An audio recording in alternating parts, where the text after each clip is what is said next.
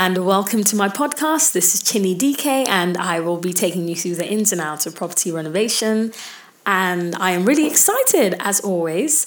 Um, I'd like to start off by saying thank you. Thank you for the emails. Thank you for the listens on SoundCloud. And thank you for the direct messages on Instagram. I am ever grateful. On today's episode, we'll be talking about finding a property to buy. I thought let's start at the very top. So, finding a suitable property to buy may seem like majority of the work, majority of the process. Like once you've found a property, your heart can be laid to rest. Yes and no. Before I get there, let's talk about how property viewing can be fun.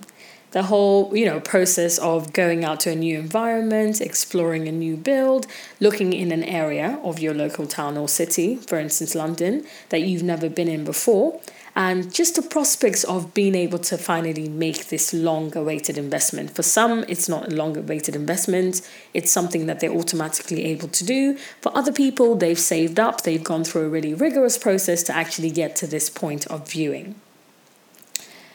A decision to buy or not to buy a property cannot just be made by viewing a description of a property online or by going by an agent's advice, for instance. If you are buying your first property, the viewing process might seem quite daunting.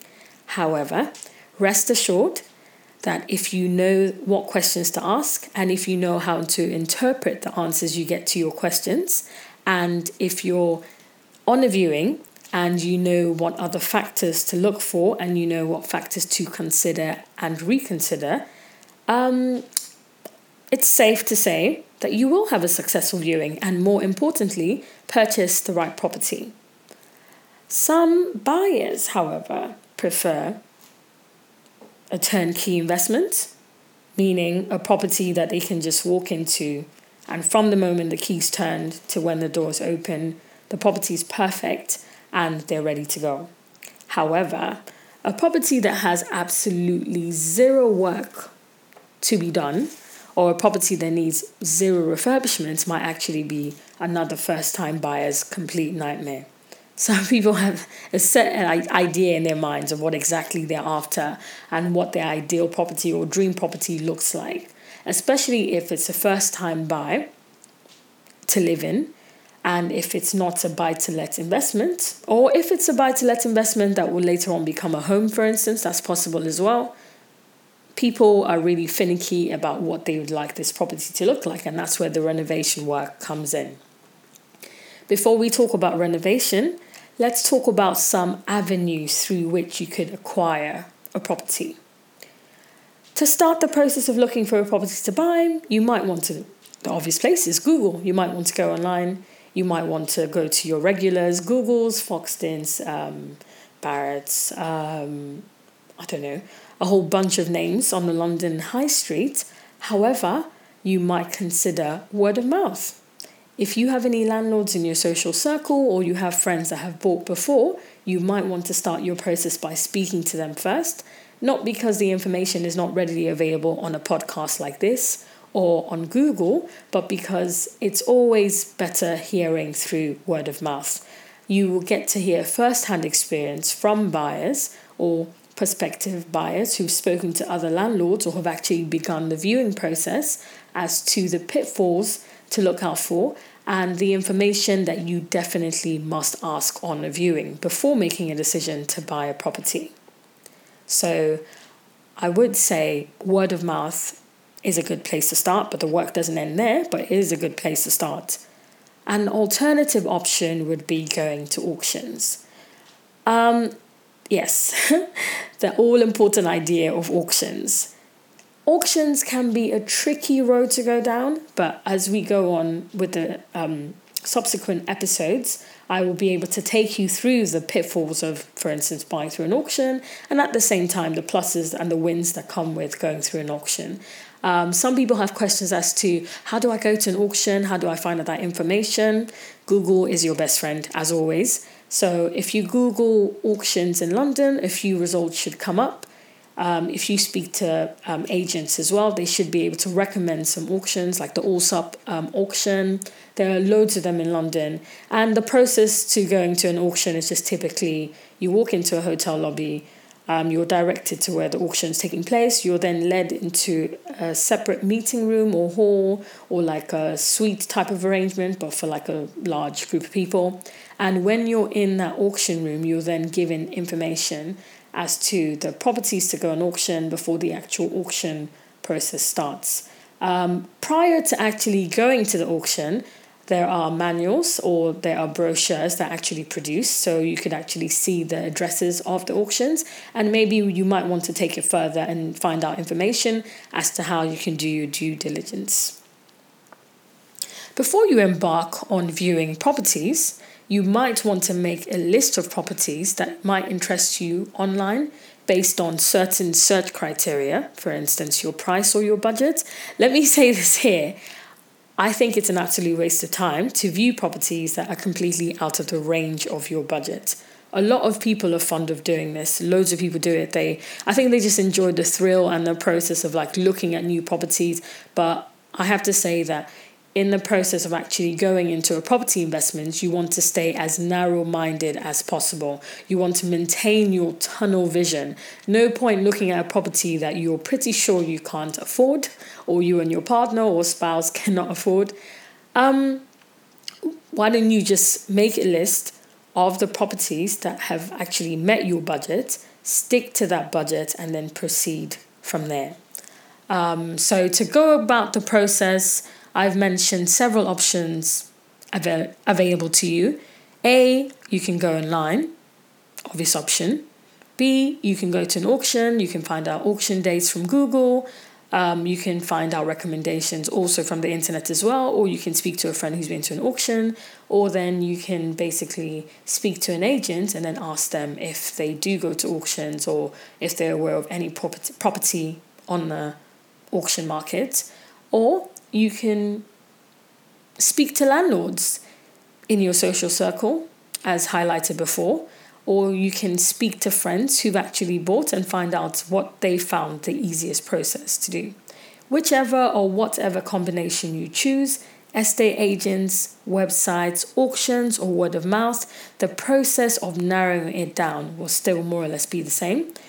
I mean to say, that you will still need to consider exactly the same criteria as to whether to buy or not to buy, regardless of the options that you pick. So let's talk about seeing past the hype.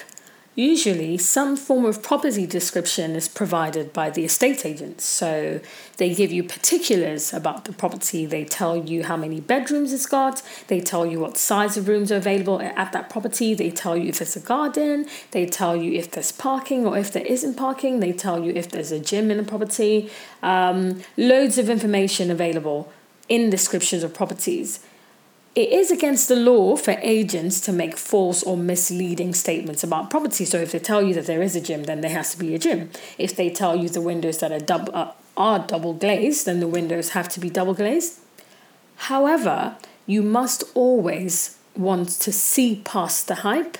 You need to see past how wonderful this property may be and automatically put on your x ray vision to start looking for problems with this property might not be major problems like oh there's a massive hole in the wall or hole in the floor or there's a leaking radiator but it might just be that you know um, the property has been presented in a way that is more appealing to the buyer.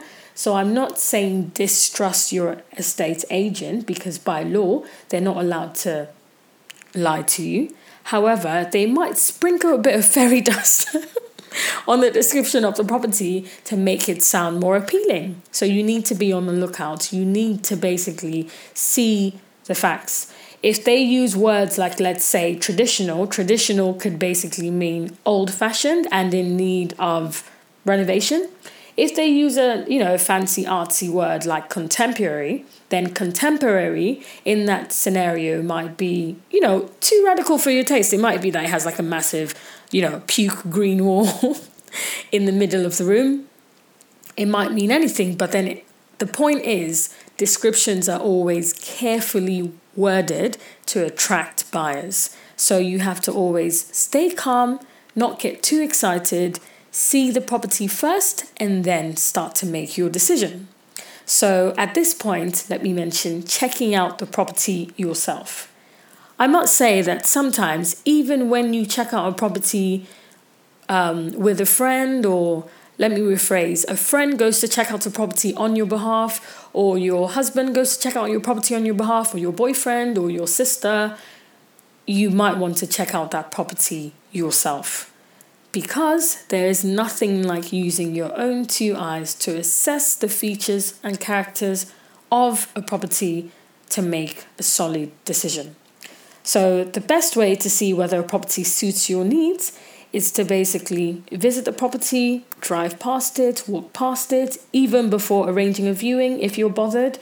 If you're not bothered, obviously, when I say visit the property, I don't mean like knock on the door and like, you know, if it's tenanted already, then you walk in. That's not what I'm saying. I'm saying visit the neighborhood, visit the area, take a snoop around, and just see if you actually do want to view. Because sometimes you can see pictures of a prop property specifically, but then when you visit the area, you find out, for instance, that you don't like the neighborhood. So you might want to, if you're opportuned to, look around the surrounding areas of the property.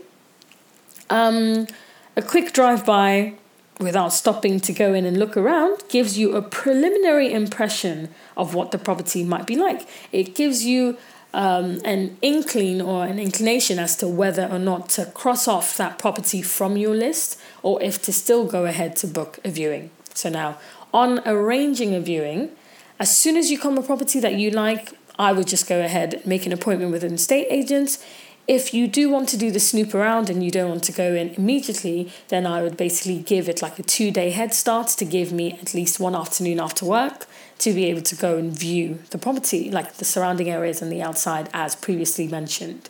Um, moving quickly is very important in the property market. If you've ever rented, you know that you could look at something that you absolutely love one second and the next second it's gone.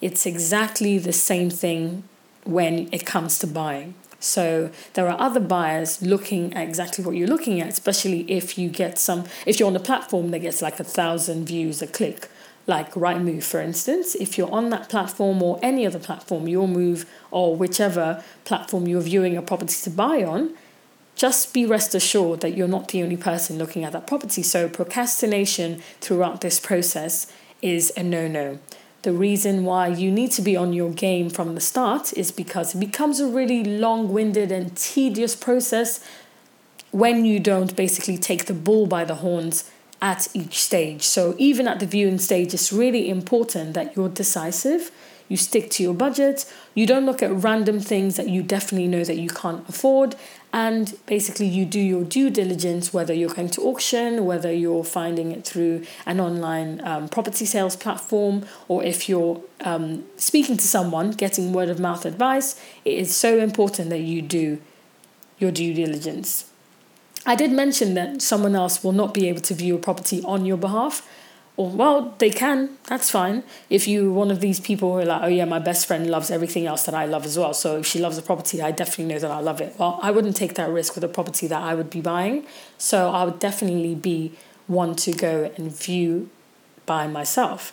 Having said that, I would say take someone with you on viewings. This not only increases your safety especially if you're a lady, when you go and view properties, but you also get a good second opinion. So it's worth taking someone that you trust their opinion, not just a random friend, not just a random colleague at work, except that random friend or random colleague is someone who you trust their judgment. So go with someone who's obviously going to have the same purpose as you.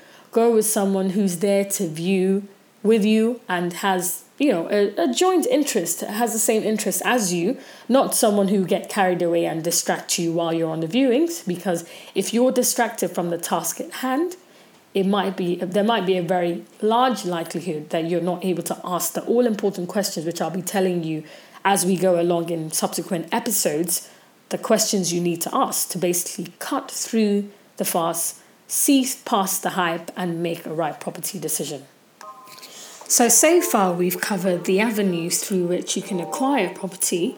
We spoke about online platforms, we spoke about auctions, we spoke about word of mouth, and speaking to landlords directly. And then we covered the process through which you can ensure that you find a suitable property. We spoke about making a list. We spoke about keeping a tunnel vision. We spoke about booking viewings and viewing only within your search criteria. For example, keeping specifically to properties within your budget. Viewing properties in the areas that you had previously decided and nothing out of your range. Then we then spoke about seeing past the hype. We spoke about checking out the property by ourselves. We spoke about driving past the property. We spoke about just taking a snoop around the area. And then we spoke about not procrastinating. On part B of this podcast, we will talk about the importance of viewing more than once.